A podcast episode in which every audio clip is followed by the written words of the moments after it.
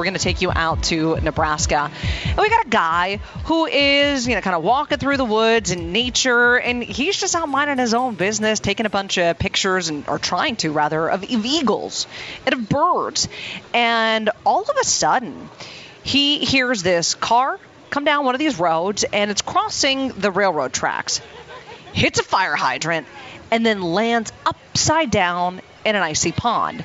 Guy says, you know, it just came out of nowhere. They didn't even touch the ground. They already went airborne and hit that icy cold water. And then he started hearing hearing some guys scream for help. He jumped into action he heard somebody going, Get me out of here. The car is filling up with water. He pulled open the door. The water started going in, but it did allow the guys to come out. He managed to pull three men out of this car that was sinking into an icy, icy pond.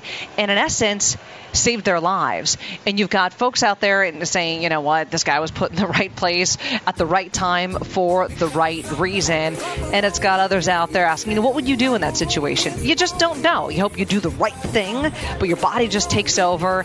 And in this situation, he was able to potentially save the lives of three guys as that car started to like be submerged underneath the water. Wow. That's amazing yeah. You know what? You know what? Uh, just don't give him any kiwi pizza now as a reward. That's the. Be nice to the man. Give him some regular he pizza. Want it. He might. Don't be a hater. He might want it.